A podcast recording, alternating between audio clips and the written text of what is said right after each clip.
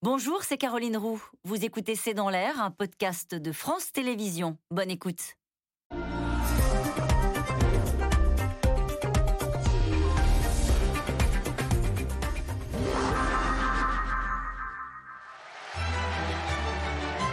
Voici venu le temps de rétablir cette souveraineté que nous, communistes, n'avons jamais cessé de défendre. Sincère, honnête et toujours avec les bras ouverts. Moi, président de la République, j'aurai le courage de parler les yeux dans les yeux aux dirigeants chinois. C'est fini de vendre nos ports, nos aéroports euh, au grand vent et à qui veut les acheter. L'argent L'argent L'argent qui est partout et l'argent qui est nulle part. L'argent qui s'évade par dizaines de milliards. Nous prendrons ensemble l'initiative d'une conférence fiscale mondiale. L'OTAN, c'est les États-Unis et Biden. Et j'entends que nous sommes assis sur un baril de poudre qui se trouve en Europe et que c'est Poutine et Biden qui ont les allumettes en main. Nous voulons une France décarbonée en 2050. C'est assumé. Et pour cela, nous faisons le choix du nucléaire. C'est assumé aussi. L'arme nucléaire au XXIe siècle reste encore une arme de dissuasion. Alors, là par contre, ce nucléaire-là, nous n'en voulons pas. Il faut engager ce dialogue avec une main ferme, mais une main ouverte euh, pour pouvoir euh, euh, obtenir cette désescalade guerrière. Vous imaginez une seule seconde le général de Gaulle vivre une telle situation aujourd'hui et attendre les bras croisés que les, les Russes et les Américains aient fini de parler Bonsoir Fabien Roussel. Bonsoir. Il y a donc du De Gaulle en vous Comme dans beaucoup de Français. Oui mais comme dans beaucoup de Français, mais vous savez, les communistes ont reconstruit la France avec le général de Gaulle en 1945. Et je pense que ce qui a été fait dans les 30 années qui ont suivi, les 30 glorieuses, c'était plutôt bien. Euh, la sécurité sociale, l'EDF, la SNCF, euh, les 30 glorieuses. C'est pour ça que je propose les 30 heureuses. Alors, sur, sur la partie militaire, il y a plus de divergences entre vous. Hein. Le général de Gaulle est connu pour avoir créé la force de dissuasion nucléaire, qui était la seule manière de retrouver son, notre indépendance. Vous y renoncez? Je souhaite que la France s'engage dans un processus avec les autres puissances nucléaires pour que nous puissions, euh, sur toute euh, la planète, toute mhm. l'humanité, nous désengager de l'armement nucléaire. Personne ne le veut dans les grandes puissances nucléaires. c'est un combat que nous devons mener. D'abord, c'est euh, Jacques Chirac qui, le premier, a décidé d'arrêter les essais nucléaires. Ça, c'est une bonne chose. Et j'aimerais bien que la France prenne le leadership de ce combat avec les autres puissances pour qu'elle aussi arrête les essais nucléaires, ce qui n'est pas le cas. Deuxième chose, bah, c'est une réalité. Et deuxième chose, euh, il y a le traité d'interdiction de l'armement nucléaire euh, qui a été ratifié par 80 États. Je souhaite. Qui n'ont pas l'arme nucléaire, je précise juste. Bien sûr. Forcément. bien sûr. Mais je souhaite que la France euh, s'engage à être observateur euh, parmi les États signataires de ce traité, ce serait un signe. Aujourd'hui, elle le refuse. Et ensuite, je suis, moi, pour euh, que l'on puisse ensemble, euh, d'une manière multilatérale, se désengager et signer ce traité d'interdiction de l'arme nucléaire. Donc je suis pour une signature de la France avec les autres pays euh, qui sont aujourd'hui détenteurs de l'arme nucléaire. Le fait d'être une puissance nucléaire fait qu'on est parfois audible sur la scène internationale. Euh, si on prend euh, l'exemple de la crise qui se déroule à la frontière de l'Ukraine avec la Russie, on en a parlé un instant avec, avec Marine Le Pen, qu'est-ce qui fait qu'à un moment donné, la France serait reçue si elle n'était pas une puissance nucléaire et une puissance militaire? Bon, D'abord, excusez-moi, mais euh, il y a effectivement beaucoup de bruit de bottes en ce moment aux portes de l'Europe. Si en plus il fallait agiter l'arme nucléaire comme menace, euh, on y passe tous quand même.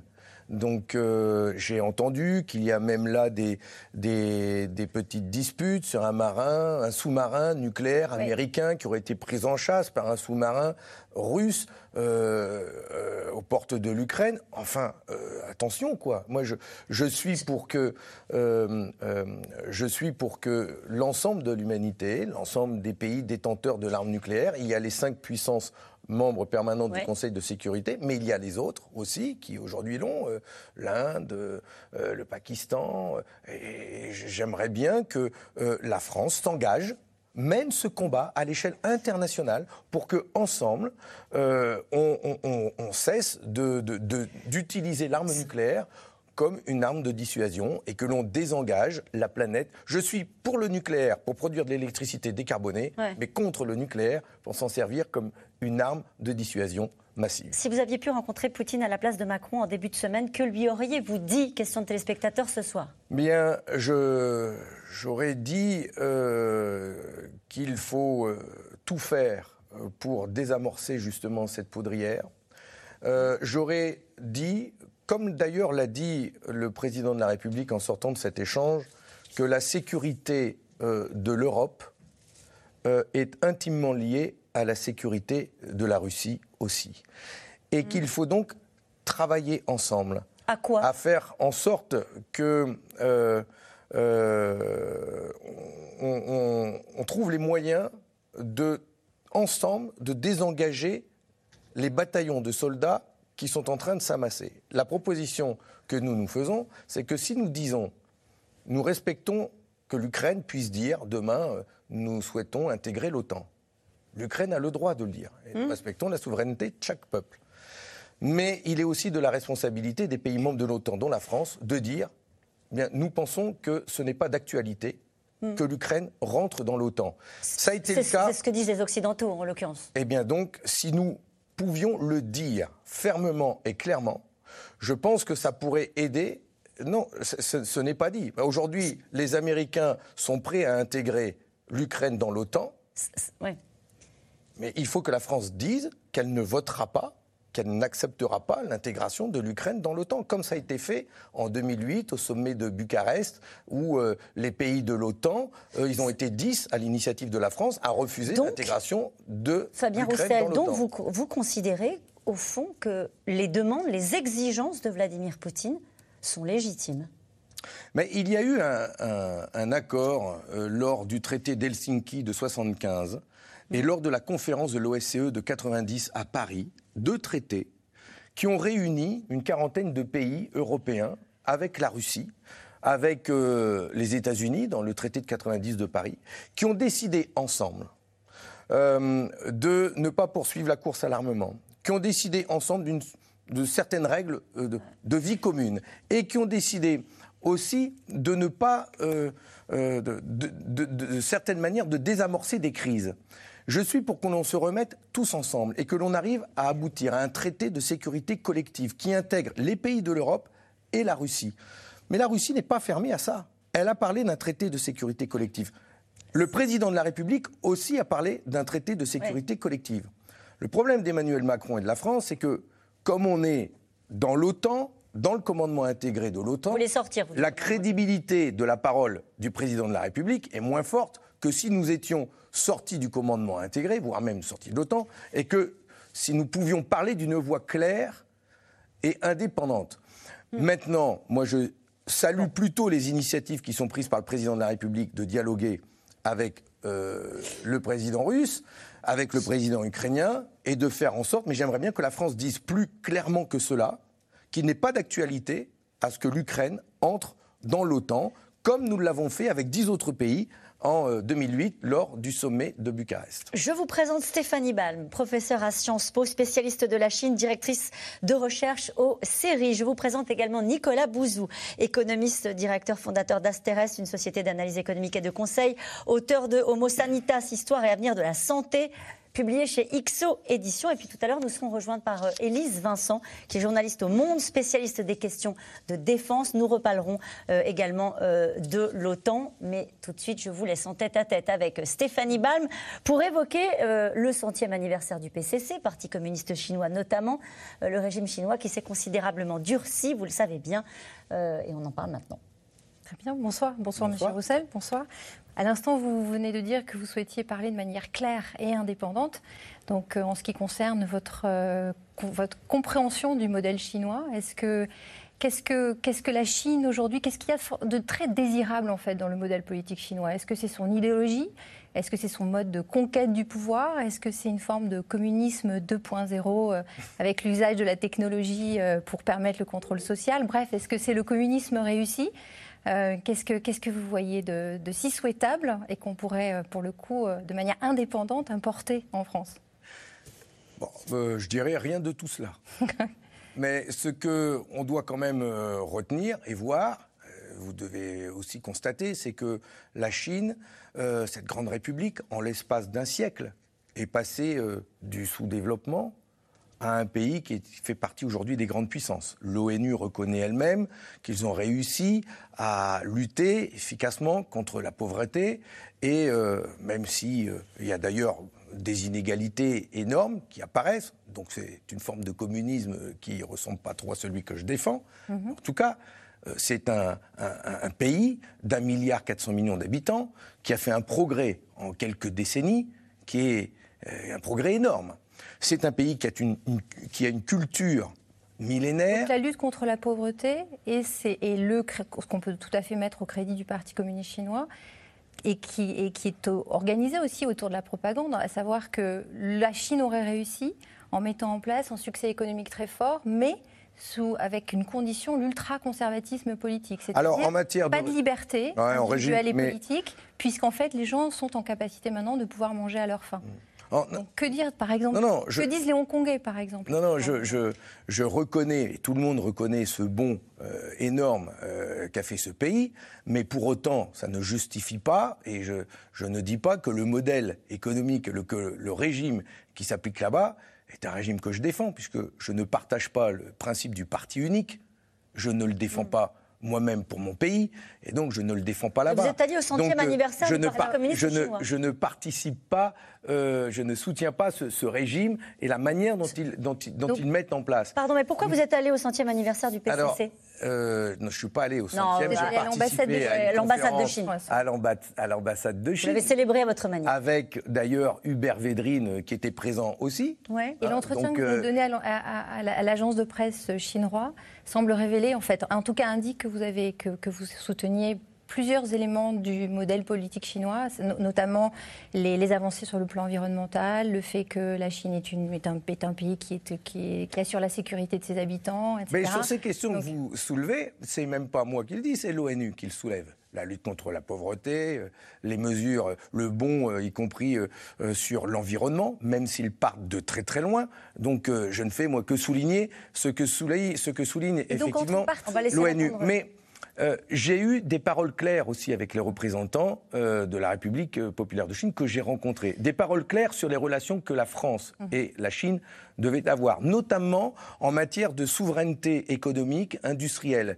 Et je, je, me souviens d'ailleurs que j'ai été reçu là-bas par l'ambassadeur de France en Chine qui m'a dit Vous allez rencontrer les, responsables communistes chinois. Euh, je vous préviens, monsieur Roussel, ils veulent tous, euh, ils veulent tout nous acheter, nos ports, nos aéroports, etc. Ce à quoi j'ai répondu Mais monsieur l'ambassadeur, s'ils achètent, c'est que la France les vend, tout simplement. Et donc le problème, c'est pas que la Chine les achète, c'est que vous, vous les vendez. Et moi, j'ai dit, j'ai dit aux responsables chinois que moi, président de la République, les ports, les gares, les aéroports, nos milliers d'hectares de vignes, ne seront pas à vendre. Et donc mm. les relations que je veux avoir avec ce pays sont des relations de coopération.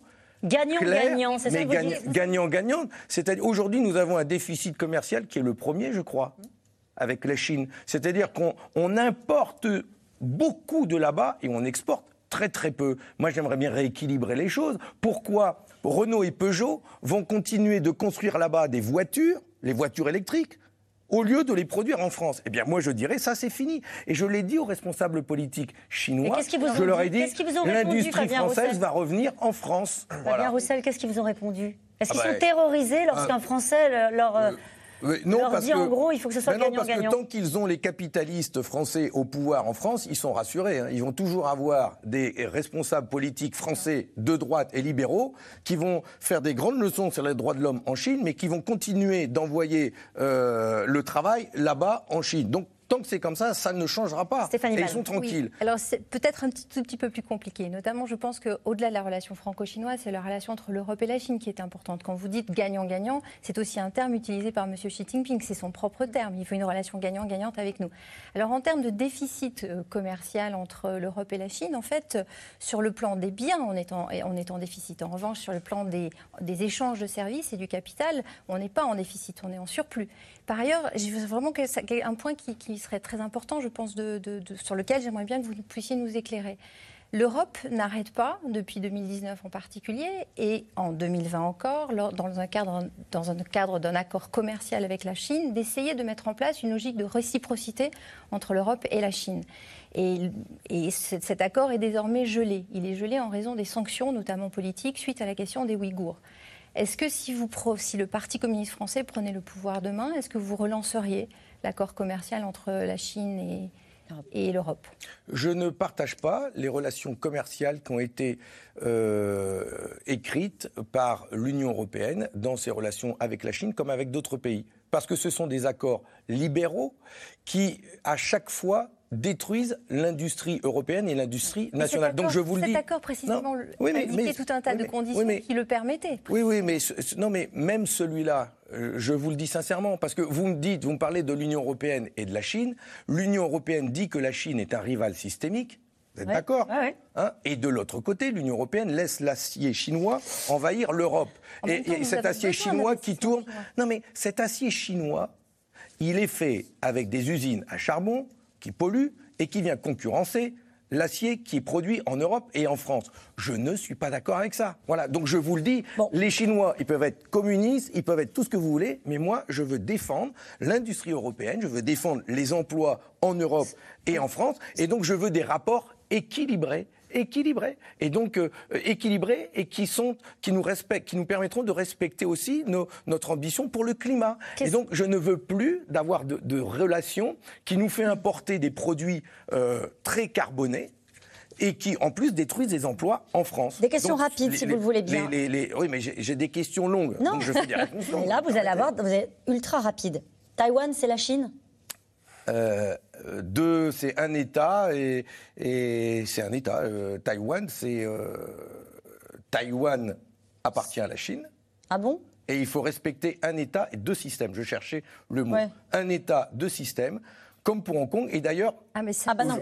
Les pauvres Hongkongais, je pense. Alors les... je pense que le modèle mais je qui crois, se passe à Hong Kong ne fait pas tout à fait rêver Je crois qu'aujourd'hui, c'est pas je crois, c'est que les États-Unis, les pays d'Europe ne reconnaissent pas euh, Taïwan. Ceux qui le font sont sanctionnés. Oui, exactement. Et donc, euh, ça fait partie des relations diplomatiques qu'il y a avec euh, la Chine et qui fait que nous, nous disons qu'il y a un État et deux systèmes et qu'il faut respecter ces deux systèmes et respecter qu'il y a un État. Donc ça veut dire que vous désapprouvez la loi de sécurité globale appliquée à Hong Kong alors que le territoire devait conserver son statut d'autonomie jusqu'en 2047. Vous désapprouvez ça veut dire que je fais en sorte de maintenir un dialogue avec la Chine et euh, je fais respecter aussi les droits des Taïwanais, des Taïwanais c'est pas des, euh, c'est compliqué avec les tensions qui s'exercent sur euh, Taïwan, sur les, la volonté de la population de Taïwan d'avoir sa souveraineté, son indépendance, sa possibilité de,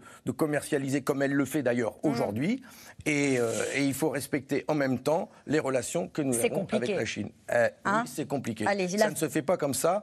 Mais d'ailleurs, dans ces relations que nous avons, je, je n'ai pas, nous n'avons pas apprécié en France, mais à mon avis euh, c'est unanime, le coup de poignard que nous a mis euh, les États-Unis avec l'affaire des sous-marins, parce qu'on a une relation, nous, à avoir justement dans cette zone Indo-Pacifique, et nous avons été considérablement affaiblis par cette décision des États-Unis. On continue sur la Chine. La France a voté une résolution pour dénoncer le génocide à l'encontre des Ouïghours. Les équipes de C'est dans l'air sont allées à la rencontre de ces populations qui tentent, ici même, en Europe, d'échapper à la répression chinoise. Barbara Steck et Stéphane Lopez. Il se fait appeler Monsieur Jiang et vit exilé quelque part en Europe. Pour des raisons de sécurité, il préfère cacher son identité, car même loin de la Chine, il se sait menacé. Pendant plusieurs mois, ce policier a travaillé au Xinjiang. Sa mission Arrêter et interroger les Ouïghours. On nous avait dit que les Ouïghours étaient radicalisés, des ennemis des autorités chinoises. Mais quand je suis arrivé au Xinjiang, je n'ai pas du tout constaté cela. Je tiens à expliquer que toutes ces arrestations se font en dehors des lois nationales chinoises. Les personnes sont innocentes et n'ont pas commis de crime. Les gens bien éduqués sont considérés comme les plus dangereux pour le gouvernement. Des intellectuels comme le président de l'université de médecine du Xinjiang ne sera certainement jamais libéré. Mannequin, professeur, footballeur, entre 1 et 3 millions de Ouïghours seraient emprisonnés. Ces dernières années, des camps d'internement sont sortis de terre. Un institut australien a cartographié 385 centres de rétention aux quatre coins du Xinjiang. Monsieur Jiang décrit la région comme un état policier où tout est permis. La police n'a aucune restriction. Ils torturent les gens d'innombrables façons. Les policiers doivent se plier aux ordres, ça veut dire aussi torturer. S'ils refusent, ils sont envoyés à leur tour au camp de rééducation. Quand j'étais au Xinjiang, il n'y avait que la 2G car les autorités ne veulent pas que les Ouïghours postent des informations sur les réseaux sociaux et en même temps la 2G permet de les surveiller. Le Parti communiste ne représente pas le peuple chinois, mais un régime brutal. Le parti n'accepte pas les critiques du peuple. Ce n'est pas un régime normal. Les autorités chinoises nient en bloc les accusations de ce policier et font tout pour réduire au silence les témoins et les rescapés. La traque des Ouïghours dépasse aujourd'hui les frontières de la Chine. Menaces sur les familles, demandes d'extradition et intimidation. Une fois, quelqu'un a toqué à ma porte. C'était le soir. Je tombe sur un Chinois qui se présente comme étudiant d'un institut. Il m'a alors sollicité pour remplir un formulaire. C'est ça la méthode chinoise. Gulbahar est réfugié en France. Cette Kazakh d'origine ouïghour a passé plus d'un an dans un camp du Xinjiang. À sa libération, elle s'exile un premier temps en Turquie, mais se sent vite menacée. En Turquie, un jour, j'étais au restaurant avec une amie. Trois Chinois nous suivaient. On nous a aidés à les esquiver en sortant par l'arrière du restaurant. Plus tard, on a reçu un appel pour nous prévenir qu'ils nous cherchaient encore. J'étais en danger. C'est pour ça que je suis venue ici. Gulbahar est un corps meurtri. Torturé, violé. Cette Ouïghour est l'une des premières à avoir témoigné. Beaucoup de souffrance, de la colère aussi. Pour elle, la communauté internationale laisse faire. Les droits humains devraient être une priorité. Alors c'est vrai, les États-Unis imposent des sanctions, mais le génocide ouïghour continue. Ça fait trois ans que je suis libre, mais les camps existent encore, et on ne sait pas combien de Ouïghours sont encore vivants dans ces camps. Il faut absolument les libérer. Première étape symbolique en France, le 20 janvier dernier, l'Assemblée nationale a voté une résolution dénonçant le génocide des Ouïghours. Vous l'avez pas voté? Nous condamnons avec force et sans aucune euh, ambiguïté les, euh, le travail forcé, la stérilisation forcée, les témoignages qui reviennent de là-bas, qui montrent qu'il y a des atteintes à la dignité humaine, euh, sont inacceptables nous inquiètent et nous les condamnons avec force. Mais c'est pas un génocide? Et euh, nous pensons, c'est ce qui a été dit à l'Assemblée nationale lors de cette discussion, qu'il faut pouvoir conserver aussi toute la valeur juridique forte qu'il y a derrière le mot génocide. Le mot génocide qui a été introduit dans le droit international en 48 euh, après euh, la Shoah et euh, qui fait que quand l'ONU euh, décide qu'un génocide a lieu ou a eu lieu, il y a une enquête internationale, des sanctions internationales. Donc il ne faut pas dévoyer ce mot de génocide, il faut pouvoir euh, le, le, que ce soit l'ONU qui le dise. Et c'est pourquoi nous demandons, nous demandons à ce que la Chine accepte qu'il y ait une enquête internationale sous l'égide de l'ONU, pour que justement on puisse faire et la lumière et en même temps et en même temps faire en sorte que euh, si euh, les faits sont avérés, qu'on puisse caractériser et qu'on puisse mettre les sanctions en place. vraiment que les Chinois accepteraient des enquêteurs de l'ONU? Mais vous pensez vraiment que de dire euh, dans un Parlement que c'est un génocide, que ça fait avancer les choses et en même temps, comme on le disait tout à l'heure, on dit c'est un génocide et on continue de délocaliser nos usines là-bas. Vous êtes d'accord pour dire dans les deux cas, ça ne fait pas avancer ben, Mais non, ça ne fait pas avancer le schmilblick. Mais donc, le poids que nous devons avoir, nous, la France, membre permanent du Conseil de sécurité, et d'obtenir qu'il y ait une enquête sous l'égide de l'ONU et de peser dans ce sens-là. C'est à l'ONU de le dire, c'est pas un État. Et donc, euh, une question très euh, rapide. C'est le combat qu'on doit mener. Une question très rapide. Vous aspirez à redevenir un parti de gouvernement.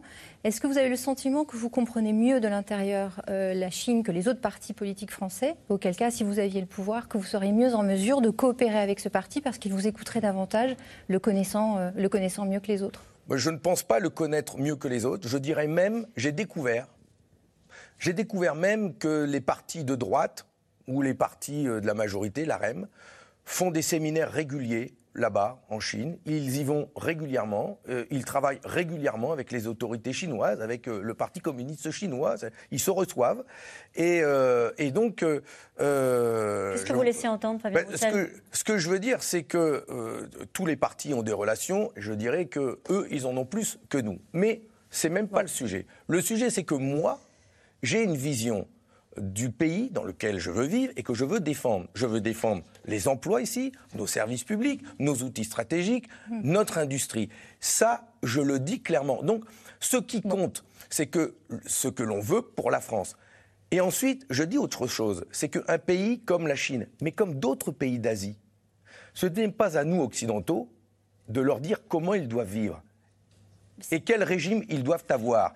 Il faut respecter. Régime donc européen. Non, non, non, non, non, non, non, rien à voir. Rigolez pas avec ça. C'est sérieux. C'est un pays millénaire qui a une histoire aussi longue que la nôtre et qui et qu'il faut respecter et respecter aussi sa manière de vivre. Euh, les choix qu'ils font, ce sont les leurs. 1 milliard 400 millions d'habitants, d'accord? Bon, et donc euh, euh, il décide. À la tête duquel il y a un secrétaire général comme vous. secrétaire général oui, mais, d'accord. Et alors, euh, Donald Trump, il s'appelle les Républicains, son parti. Vous dites la même chose à Christian Jacob quand vous le recevez, hum. qu'ils ont les mêmes, les mêmes mœurs, les mêmes vous méthodes. Diriez, vous diriez, Fabien Roussel, pour faire enfin, écho. Pas, pour reprendre une, une, expression bien connue, vous diriez le bilan de Xi Jinping est globalement positif? Non, je le dirais pas. Je ne le jugerai pas. D'accord. et c'est pas c'est pas euh, je, ne fais pas partie de ces Occidentaux qui disent à la Chine comment elle doit organiser la vie de son pays. C'est dit. Euh, on parle économie euh, maintenant avec Nicolas Bouzou sur votre programme. on lit que vous voulez reprendre la main sur la BCE, la Banque Centrale Européenne, voulait que les États reprennent la main. Et là, naturellement, ça a interpellé Nicolas Bouzou. Ah bah oui, ça m'a intéressé. vous voulez mettre fin à l'indépendance de la Banque Centrale Européenne. Ce que je voulais savoir, c'est ce que vous reprochez concrètement, en fait, à la Banque Centrale Européenne. Je regarde ce qu'elle a fait depuis euh, le début de la crise euh, Covid. Dès le début de la crise Covid, elle a levé tous les obstacles qui la contraignaient jusqu'alors à une certaine orthodoxie. Ça n'existe plus. Je regarde ce qu'elle a fait pour la France. Euh, en 2020, elle a monétisé 80% des émissions. D'ailleurs, aujourd'hui encore, hein, les taux d'intérêt à long terme en France, euh, ils sont euh, extrêmement bas. Et quand je regarde je ne vais pas être trop technique, je vous promets, mais quand je regarde la progression de la masse monétaire, 11% en 2020, 7% euh, en 2021. D'ailleurs, entre nous, avec potentiellement des conséquences inflationnistes. Hein, quand même, cette masse monétaire, elle met en place les conditions de l'inflation. Et l'inflation, bah, elle, se retourne contre les, contre les plus faibles. Donc la question. la question, qu'est-ce qu'elle aurait pu faire de plus? Qu'est-ce qu'elle aurait pu faire d'autre si elle n'avait pas été indépendante des États? Bon, d'abord, c'est bien, vous avez parlé de la, euh, la, machine, la planche à billets, la création monétaire. Ouais, je ne sais pas si c'est bien, mais j'en ai parlé. Bah, mais non, mais c'est bien, mais parce que mais c'était impossible. On est d'accord. On ne pouvait rien faire. On est d'accord. On était tenu par des traités européens qui nous disaient Ah, vous êtes liés, on ne peut rien faire. 3% de déficit, 60% de dette. Rien faire. Et puis là, patatras, la pandémie arrive, terrible, et là, tout saute. Tout saute. On fait tourner la planche à billets, et allez, vas-y. Et ça tourne. Alors, je dis, un, c'est bien. C'est bien. La preuve, c'est possible. Hein, comme disait Lénine, la preuve du pudding, c'est qu'il se mange. Eh bien là, c'est possible. La planche à bouiller, ça tourne. La chose que je dis, c'est que j'aurais bien aimé que cet argent, cette masse monétaire, cette création monétaire, serve en priorité ce dont nous avons besoin aujourd'hui, là, nos services publics, que, l'on puisse, avec cet argent, investir dans la santé, dans l'éducation, dans la recherche, dans, ce qui va nous permettre de, construire le pays, les pays de l'Union européenne dans les 40, 50 euh, ans qui viennent. Et donc c'est ce que nous proposons. Je sais bien que la BCE s'est inscrit dans le marbre du traité constitutionnel européen que nous avons d'ailleurs euh, hum. que nous avons, euh, nous avons voté contre en France, euh, qu'elle ne peut pas, elle ne peut pas prêter directement aux États. La proposition que je fais, et ça c'est possible, c'est que nous puissions créer un fonds européen pour le climat et pour l'emploi, voilà, que, que nous créons un fonds et que la Banque Centrale Européenne prête à ce fonds et que ce fonds prête aux États. Et ce sera la possibilité d'avoir de l'argent à taux zéro dans la durée pour pouvoir financer nos services publics et non pas l'inverse. Nicolas Bouzou vous dit attention, euh, au bout de la planche à billets, c'est formidable, c'est open bar. Après, il y a l'inflation. Et du coup, ça pèse sur euh, les bas salaires. J'en ai peur. On commence à le voir. Hein. D'ailleurs, on voit bien que cette inflation, elle commence à se matérialiser très concrètement. Dans la zone euro, on doit être à peu près à 5% d'inflation. Bon, en France, on n'y est pas encore, mais bah, vous savez très bien que ça commence à peser sur le pouvoir d'achat. Et d'ailleurs, euh, le débat sur l'inflation, euh, bah, il est déjà euh, très présent en France, mais dans la plupart des, pays européens. Mais bien sûr. Et donc oui, mais ça, c'est bien sûr. Mais si on ne fait pas, c'est permis aussi par la Banque centrale européenne. Mais si on ne fait pas parallèlement à cette politique d'investissement dans nos services publics, dans, dans notre industrie, dans l'énergie nucléaire, comme je le demande, s'il n'y a pas à côté euh, euh, de cela une politique de création d'emplois, il faut créer des emplois dans notre pays. Ah bon, en France, il y en a plein en ce moment, on en crée. Hein. Ah oui? En France Ah oui, oui, oui, oui, là, ouais. 300 000 de plus qu'avant ouais, Des auto-entrepreneurs, des CDD, non, non, non, non, ça ce sont les, non, ça ce sont les c'est les emplois salariés dans le secteur privé, équivalent en plein, non. Oui, oui, non, non, non, non. les créations d'entreprises, c'est 90% d'auto-entrepreneurs. Oui, oui, et s'il y a eu des, et s'il y a eu des créations d'emplois, il y a eu beaucoup de créations de CDD, il y a eu des créations de CDI, mais pas à la hauteur dont nous pourrions, nous serions en capacité de le faire largement. Et donc donc, ce que je dis, c'est que quand il y a effectivement de l'argent qui est injecté dans l'économie, s'il n'y a pas à côté une politique de création d'emplois dans les services publics, c'est ce que nous demandons, nous. 500 000 emplois en 5 ans. S'il n'y a pas une politique de réindustrialisation du pays, effectivement, avec l'argent que l'on va avoir, on va acheter des produits importés. C'est pas intéressant. Il faut pouvoir acheter des produits que nous fabriquons ici. Des voitures, des machines à laver, des télévisions. Pourquoi on ne relocalise pas la production Il faut qu'on fasse des télévisions? Il faut qu'on fasse des télévisions, des machines à laver? Bien sûr, mais enfin c'était produit même à Amiens, chez moi, dans la Somme. relocalisons ce dont nous avons besoin. C'est bon pour le climat, c'est bon pour l'emploi, ça permet de lutter contre l'inflation et c'est même bon pour l'État parce que ça fait rentrer des impôts de la part des entreprises. Cette question de SAM dans le Morbihan. Les entreprises du CAC 40 font une grande partie de leur chiffre d'affaires hors de France et nombre de leurs actionnaires sont à l'étranger. Comment les taxer? Prélèvement à la source des bénéfices des multinationales. Proposition de loi que j'ai déposée à l'Assemblée nationale. Vous avez vu que vous, vous payez vos impôts avec le prélèvement à la source de vos impôts. Faisons de même avec les entreprises. Les bénéfices qu'elles réalisent seront imposés directement à la source avant qu'une part de ces bénéfices parte dans les paradis fiscaux. Au Luxembourg, par exemple. Hmm. Au Luxembourg. Et ensuite, du Luxembourg, ça va aux îles Caïmans. J'ai des exemples concrets qui ont été faits de ce type-là. Il faut prélever à la source les bénéfices des multinationales. Et je propose, moi d'ailleurs, de rétablir un impôt sur les bénéfices pour ces grandes entreprises qui réalisent euh, plus de 500 000 euros de bénéfices, un IS, un impôt sur les sociétés, sur les bénéfices de ces sociétés, de 30%, de le rétablir, de le remettre à 30% pour faire rentrer de l'argent dans les caisses de l'État. Voilà. Nicolas Bouzou?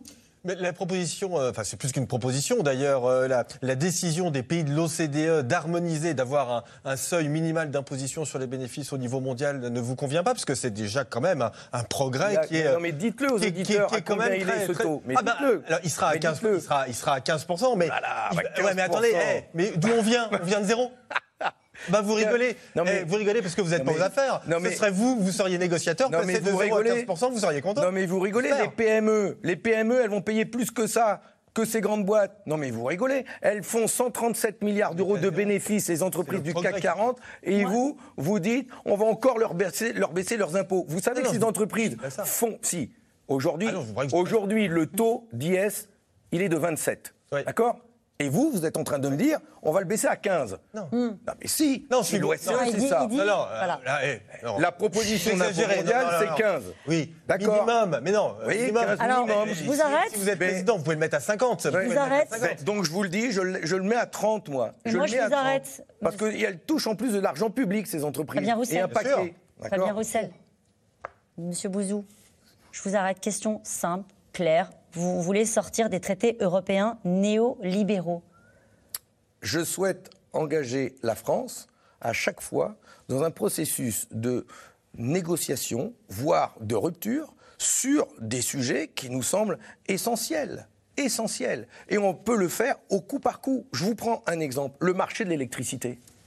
Le marché de l'électricité, il est pris dans l'engrenage de ces traités européens qui fait qu'aujourd'hui, l'électricité en France, il est indexé sur le cours du gaz. Voilà. Euh, Eh bien, disons, stop. L'électricité est un bien commun. On peut même décider de faire un rapport de force avec les Italiens, les Espagnols et quelques pays qui disent comme nous que c'est pas possible. Et on dit stop, on arrête ça. Et on crée un rapport de force. Et, et donc on se bat point On par crée point. un rapport de, de force Pareil parce qu'on est les- la France? Et- mais parce qu'on défend les intérêts de la France.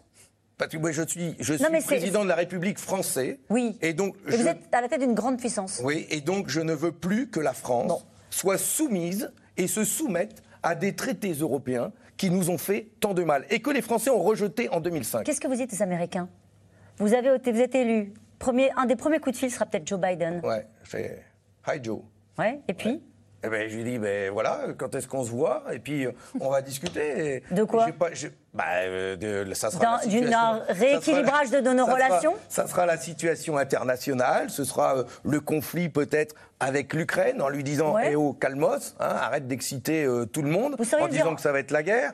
Je dirais que la France ne veut plus être embarquée dans la guerre que les. États-Unis veulent mener avec la Russie et avec la Chine. J'aimerais bien euh, qu'ils laissent tranquille l'Europe pendant un moment, Bon. euh, parce que c'est nous qui allons être confrontés à ces conflits. Et donc, Et vous lui j'aurai- dites, vous restez un allié. je resterai, je dialoguerai Bon. autant avec Joe Biden qu'avec Xi Jinping, qu'avec Poutine. Nous vivons ensemble sur la même Peu planète. importe les régimes, peu importe les régimes, le fait que les États-Unis soient une grande démocratie euh, par rapport à un régime comme la Chine, dont on a parlé au début de cette émission, ou, ou- ou Vladimir Poutine, euh, qui a été élu dans les conditions que, que nous le savons, euh, peu importe les régimes. Mais on ne choisit pas les chefs d'État de chaque pays.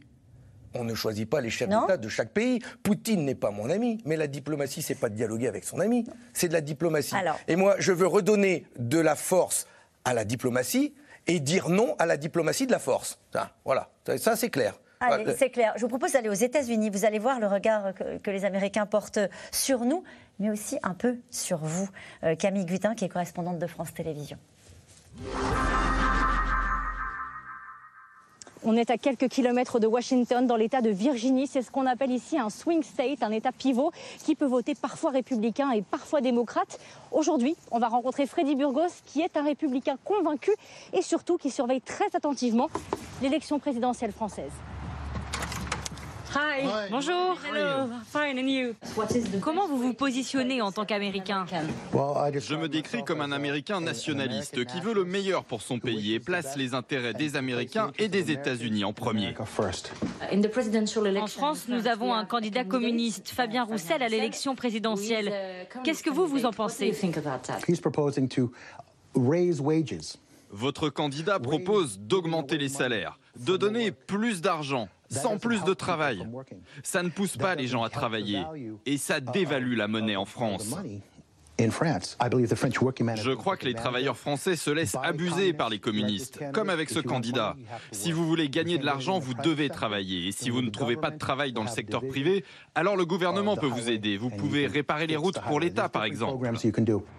Si les Américains sont globalement critiques à l'égard des politiques sociales françaises, quand il s'agit des relations diplomatiques, vous allez le voir, les positions sont beaucoup plus nuancées. Pour discuter de ce sujet, eh on va rencontrer ici un élu de l'État de Virginie. Bonjour, comment allez-vous? Ça va et vous? Est-ce que vous trouvez que la relation entre les États-Unis et la France s'est un petit peu distendue? Oui, c'est le cas. Nous n'avons pas été à la hauteur récemment sur des sujets comme le retrait d'Afghanistan ou encore sur les contrats avec l'Australie. Mais c'est important de faire face et de travailler ensemble, notamment sur les conflits internationaux. Ce sont des choses que nous ne pouvons pas régler tout seuls. Vous pensez que la France reste un bon allié pour les États-Unis? Je pense que nous devons regarder vers la Russie et il sera très important que nous résistions ensemble avec l'Europe de l'Ouest, le monde occidental, parce que la Russie, à mon avis, est en train d'essayer de devenir la première puissance internationale dans le monde. Vous connaissez les États-Unis? Euh, Un petit peu. J'ai été une fois faire un reportage euh, à Seattle. Et donc? Mais c'est tout. La réaction à ce reportage qu'on vient de voir? Mais je, bon, ils connaissent pas forcément mon programme, c'est normal. Je sais qu'ils ont une peur bleue des communistes, mais c'est parce qu'ils me connaissent pas. Euh, et, je suis certain que nous aurons beaucoup à partager entre euh, le peuple américain et le peuple français, parce que nous, voilà, il y a des choses que l'on aime bien, notamment dans la culture. Mmh. Et donc, euh, j'ai aucun souci, moi, de pouvoir échanger, si demain je suis président de la République, mmh. à continuer d'avoir des échanges heureux avec le peuple américain. Et vous allez avoir un échange heureux, en tout cas je vous le souhaite, avec Alice Vincent, journaliste pour Le Monde, correspondante défense et prix Albert Londres pour l'ensemble de votre travail sur le djihadisme et la radicalisation. Euh, il y a une disposition de votre programme, Fabien Roussel, d'ailleurs vous en avez un peu parlé tout à l'heure, qui a interpellé euh, Vincent. Euh, c'est le fait que vous souhaitiez mettre toutes les interventions, notamment militaires, sous l'égide de l'ONU. Oui, c'est ça, effectivement. C'est un point qui ressort beaucoup dans votre programme. Il y a ce point-là sur le fait de mettre sous l'égide de l'ONU les interventions armées, comme vous les appelez. Euh, mais par ailleurs, vous insistez beaucoup sur ce rôle de l'ONU euh, dans votre programme, euh, qui par ailleurs est assez détaillé hein, sur les questions de défense, il faut le dire. Je pense que c'est un des plus détaillés de la gauche française parmi les candidats à la présidentielle. Merci. alors après, on va discuter. Oui, d'accord. en tout cas, sur ce rôle de l'ONU, c'est là-dessus sur quoi je voulais vous interroger on se pose quand même malgré tout la question de savoir comment on peut réussir à faire des interventions armées sous l'égide de l'ONU, puisqu'on a quand même ce gros problème du Conseil de sécurité, vous le savez, qui fonctionne très mal, euh, notamment avec euh, tous les blocages euh, avec ses membres permanents, puisqu'on a d'un côté plutôt Russie, Chine qui sont alliés sur un certain nombre de positions, les États-Unis avec le Royaume-Uni qui vont dans un autre sens, qui tirent de plus en plus dans un sens opposé, et puis la France au milieu. Alors comment peut-on faire? Bon, d'abord, je pense quand même qu'il faut redonner euh, tout son poids, tout son sens au droit international. Euh, euh, et, au rôle que doit, devrait jouer l'ONU. L'ONU, si aujourd'hui a moins de poids, c'est aussi parce que beaucoup de pays se sont affranchis euh, des euh, résolutions qui sont prises à l'ONU, qui ne sont pas appliquées dans beaucoup de domaines. Je peux penser, ben, je peux penser aux résolutions euh, pour, contre la, la, colonisation en Palestine. Je pense aux résolutions pour le, le, peuple sahraoui. Je pense aux résolutions tous ont voté une résolution pour lever le blocus contre Cuba, par exemple. la Russie en Crimée aussi Ne sont pas exactement. Ah oui. la Russie en ah. Crimée, oui, bien ah sûr. Mais bien sûr, oui, mhm. oui, oui. Et donc, toutes ces résolutions ne sont pas appliquées. Il faut redonner du sens, du poids au droit international, parce que nous vivons tous ensemble sur cette planète et il faut la protéger. Alors, bien sûr, ce n'est pas parce que nous, on le dit, membres permanents parmi les, cinq autres, euh, que ça va changer. Mais déjà, le dire, faire respecter le droit international, demander à faire respecter les résolutions, c'est important. Après, ça n'empêche pas de dire ce que j'ai dit tout à l'heure pour l'Europe. On parle de défense européenne, défense européenne. Moi, je veux parler de sécurité européenne et de travailler à euh, un, traité européen euh, de l'Atlantique à l'Oural, de Paris à Moscou, réunissant l'ensemble des pays de l'Union, de l'Europe, jusqu'à la Russie, mm. pour décider ensemble de règles communes, mm. à défaut d'avoir une ONU qui fonctionne. Donc c'est une volonté, c'est un objectif. Que l'on doit avoir. D'accord. Vincent. Euh, je rebondis quand même et reviens au point initial qui est l'histoire de, ces interventions armées sous l'égide de l'ONU. Euh, L'ONU aujourd'hui, enfin ses principales interventions, c'est dans le cadre de missions de maintien de la paix, hein, avec les fameux casques bleus. Il y en a 12 euh, aujourd'hui dans le monde. Et alors justement, on voit qu'elles fonctionnent quand même assez mal, qu'elles sont elles-mêmes très critiquées, parce qu'en fait, les moyens sont faibles. Enfin, c'est surtout que les soldats qu'on envoie viennent euh, du Sri Lanka, de Zambie, du Népal, sont peu formés, euh, ont des mandats uniquement défensifs, donc se retrouvent euh, souvent au nid des populations qui considèrent qu'ils arrivent après la bataille, qu'ils ne peuvent pas vraiment les défendre. Notamment, et ce sont des cibles. Et, voilà, et ce sont eux-mêmes des cibles. Par exemple, au Mali, hein, où il y a la MINUSMA, avec 13 000 casques bleus, ils sont à plus de 260 morts. à titre de comparaison, on a 53 morts français. Donc, qu'est-ce qu'on fait aussi pour ces missions-là, puisque voilà, vous dites l'ONU c'est important, il faut développer ça. Euh, et aujourd'hui, ce que fait l'ONU principalement dans le monde, c'est ça.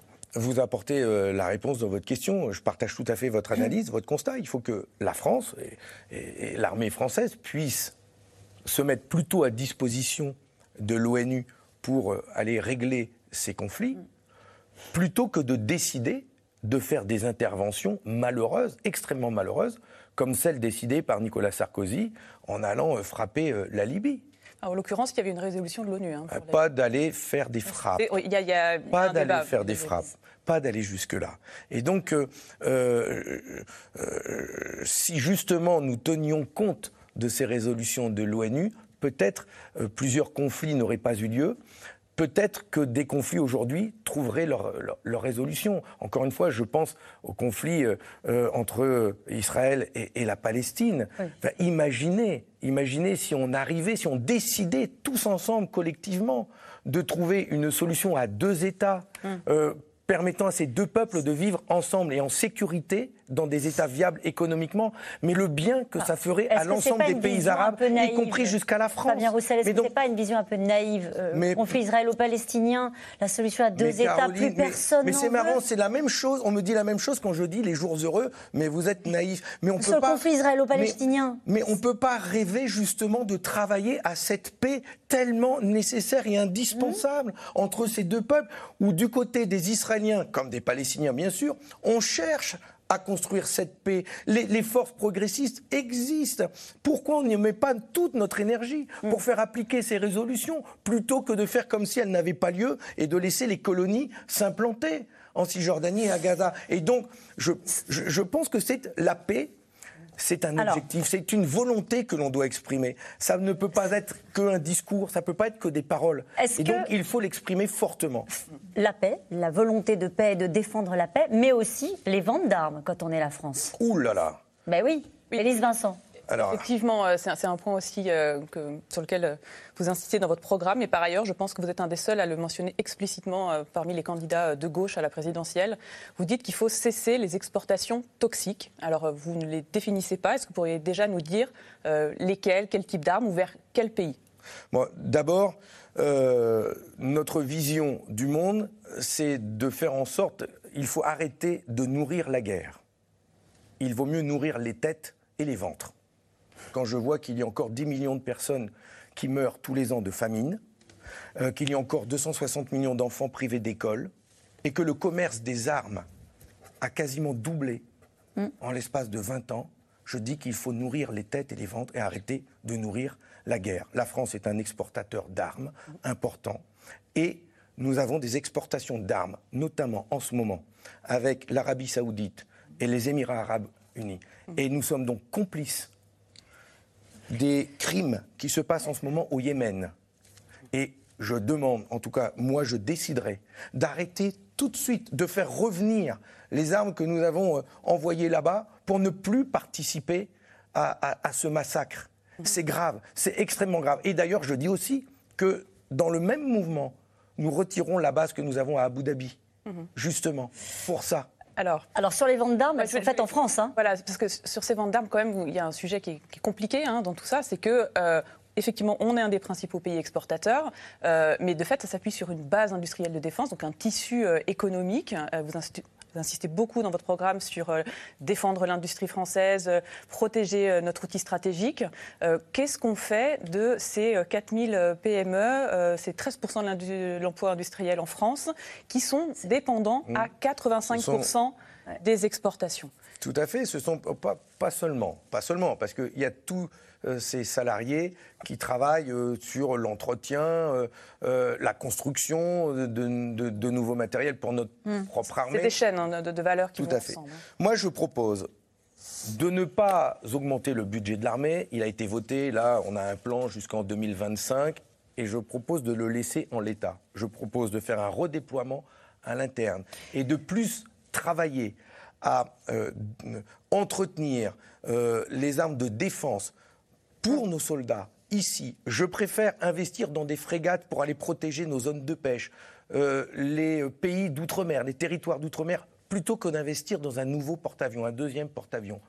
Nous, nous, ferons d'autres choix. Le problème, c'est que les, chaînes, et chaînes, industrielles et concernant ne peuvent pas fonctionner actuellement sans exportation. Et concernant l'emploi, il y a beaucoup d'emplois dans euh, le militaire. Et si moi, j'aspire à un monde avec moins de guerre, moins de vente d'armes, j'ai rencontré les syndicats qui travaillent, les ouvriers qui travaillent chez Thales, dans, dans des entreprises qui travaillent pour l'armement. Ils disent que leurs compétences et leur savoir peut servir le civil, peut servir la santé, peut servir la recherche, peut servir. Donc ces 200, 000 emplois, ces 200 000 emplois sont maintenus pour faire autre chose. Ils sont maintenus et je voudrais que l'on arrête de sous-traiter au privé. Il y a des ouvriers d'État dans la défense. Vous connaissez le statut d'ouvrier d'État. Mm. Ils sont aujourd'hui mis en concurrence par des entreprises du privé qui peuvent perdre le marché au bout de 3 ou 4 ans. Et on perd des compétences quand on confie au privé des savoir-faire qui sont aujourd'hui entre les mains d'ouvriers d'État. Vous ramenez les boys à la maison? Vous fermez les bases On va voir une carte avec les bases militaires françaises? Vous fermez toutes les bases? Pas toutes les bases. J'ai dit à Abu Dhabi, euh, il faut euh, la fermer. Dans votre programme, vous dites toutes les bases. Hein. oui. Oui. Bah, déjà, je commencerai par Abu Dhabi et, mettre euh, un terme à la participation de la France à ce conflit au Yémen. Et il y a, c'est ce que je dis aussi dans mon programme, dans le redéploiement des moyens militaires de l'armée, nous voulons moins investir dans les OPEX, les opérations extérieures, dans les bases à l'extérieur, et plus investir dans la défense nationale et du territoire. Du coup, vous les fermez toutes ou pas toutes euh bah, Ça se fera progressivement, oui. L'objectif est de tout. L'objectif, c'est d'être, euh, oui, euh, oui, moins présent.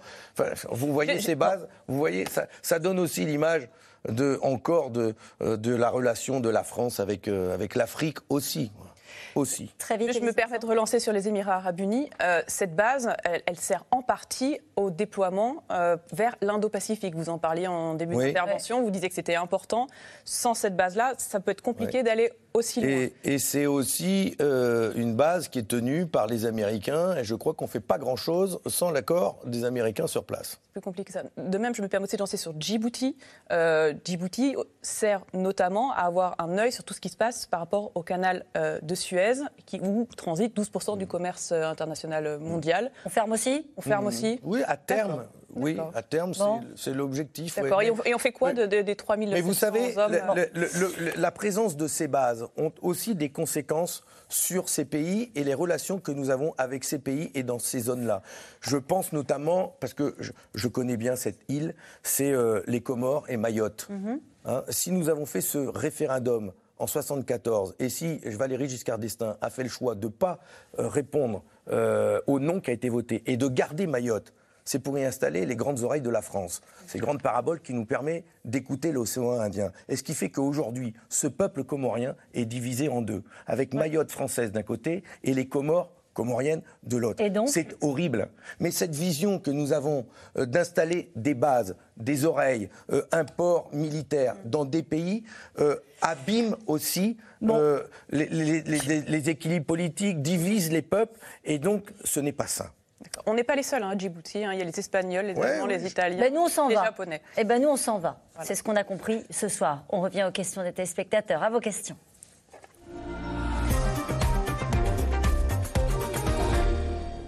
Une question de Bernard dans le Rhône. Que pensez-vous des propos tenus par Georges Marchais en 1981 sur l'immigration? Euh, ah, vous vous souvenez ce qu'il avait dit? Ah, je Oui, les propos de 81, je croyais que c'était euh, au-dessus de 40 000, on prend tout et on C'est les autres. Sèvres, ou si c'était produire français. Euh, non, il faut stopper l'immigration officielle et clandestine.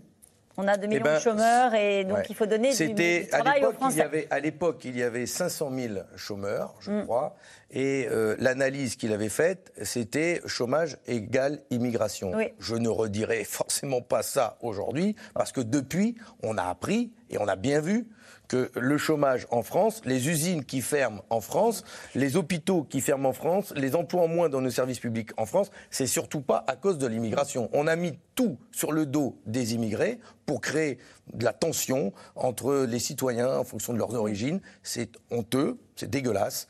Euh, et donc, euh, donc je, je, ne dirai pas ce qu'avait dit Georges Marchais en 81. Et donc on ouvre?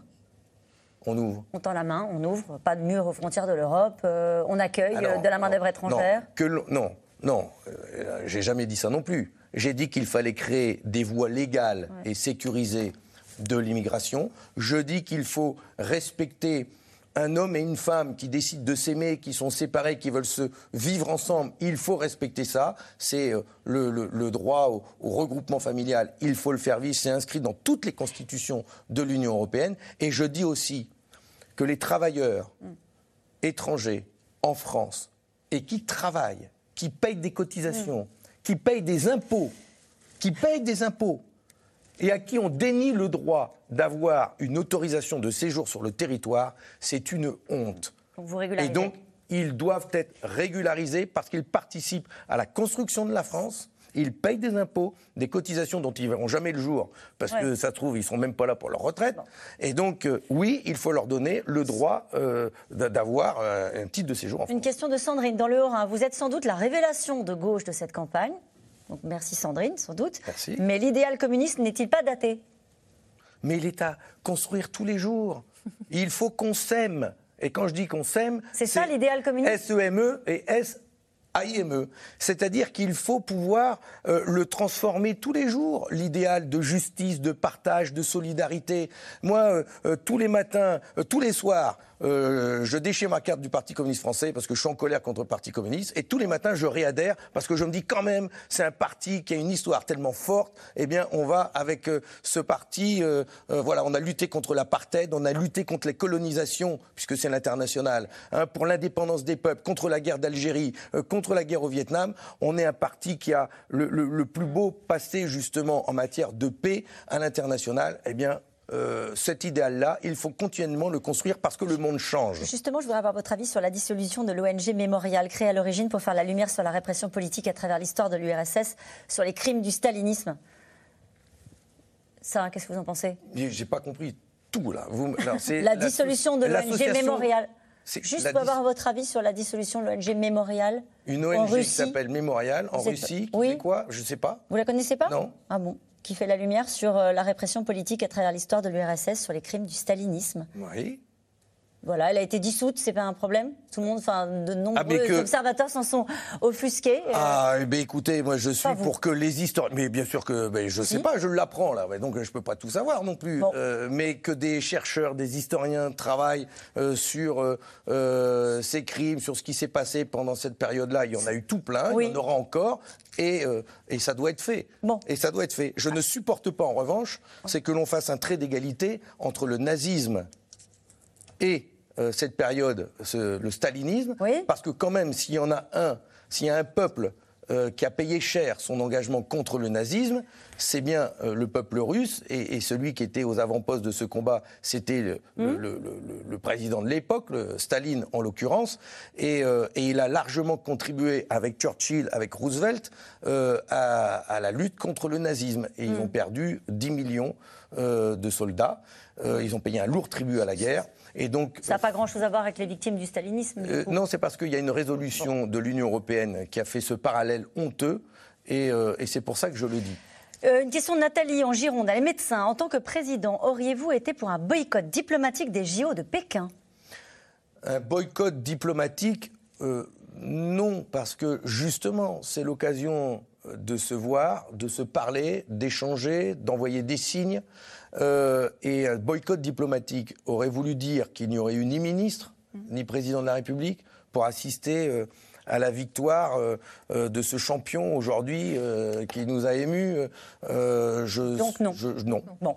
non. les JO n'ont jamais, d'ailleurs, les JO ont toujours servi, au contraire, à, avoir des liens entre les peuples et les chefs d'État. Gaëtan, dans le Puy-de-Dôme, il est documentaliste. Si le PCF avait eu à décider, la France serait-elle allée au Mali? Si oui, y serait-elle encore? Oui, la France aurait décidé, il y a 9 ans de mémoire, d'y aller à la demande du Mali. À la demande du Mali. C'était le cas. Hein. Oui, mais c'est pour ça que je dis, comme c'était à la demande du Mali, mhm.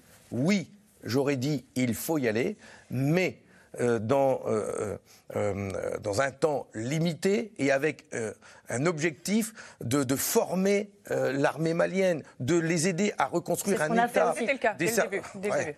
ça, ça, pas, je ne dis pas que ça a bien fonctionné. C'était marqué sur le papier. Le résultat aujourd'hui, c'est 10 ans, 10 milliards, 58 morts français. Euh, c'est dur quand même. Une question de, Martin, de Martin, euh, Martine pardon, dans la Creuse. Comme François Hollande, diriez-vous que votre ennemi, c'est la finance? Je dirais la même chose, mais lui a dit derrière, mais elle n'a pas de visage et on ne la connaît pas. Sauf que moi, j'ai les noms, j'ai les prénoms, je sais où ils habitent et je sais quelles mesures j'appliquerai à ceux qui représentent la finance aujourd'hui, qui nous font les poches, qui s'enrichissent pendant que nous, à chaque fois, on se met à cran à notre ceinture. Si vous êtes élu, euh, quelle sera votre toute première mesure, Fabien Roussel? J'augmente les salaires, j'augmente les pensions des retraités, je mets en place un revenu étudiant pour la rentrée de Et sur la scène internationale, c'était l'idée? Pas sur la scène internationale. Je mets tous mes efforts, tous mes efforts pour faire en sorte que Poutine et les Européens se mettent d'accord et que l'on prenne l'engagement que l'Ukraine n'entrera pas dans l'OTAN. Parlez-vous une langue étrangère? Un peu l'anglais, beaucoup le patois. ok. Euh, vous dites que l'Europe met en concurrence entre les peuples, mais sans l'Europe ne serait-ce pas pire? Ah, je ne suis pas du tout d'accord avec vous. Tout dépend de l'Europe que nous voulons construire, une Europe des peuples qui travaillent entre eux, qui coopèrent. C'est possible et c'est notre Rêve. Merci beaucoup, Fabien Roussel, d'avoir été euh, notre invité. Merci euh, à vous de m'avoir accompagné euh, dans cette émission. je remercie aussi les équipes de France Télévisions, la direction de l'information, la direction des programmes. Et puis je dis merci aussi aux équipes de Maximal et aux correspondants de France Télé. Je vous souhaite une très belle soirée, une très belle nuit. Et je vous retrouve demain en direct à 17h50 pour un nouveau C'est dans l'air.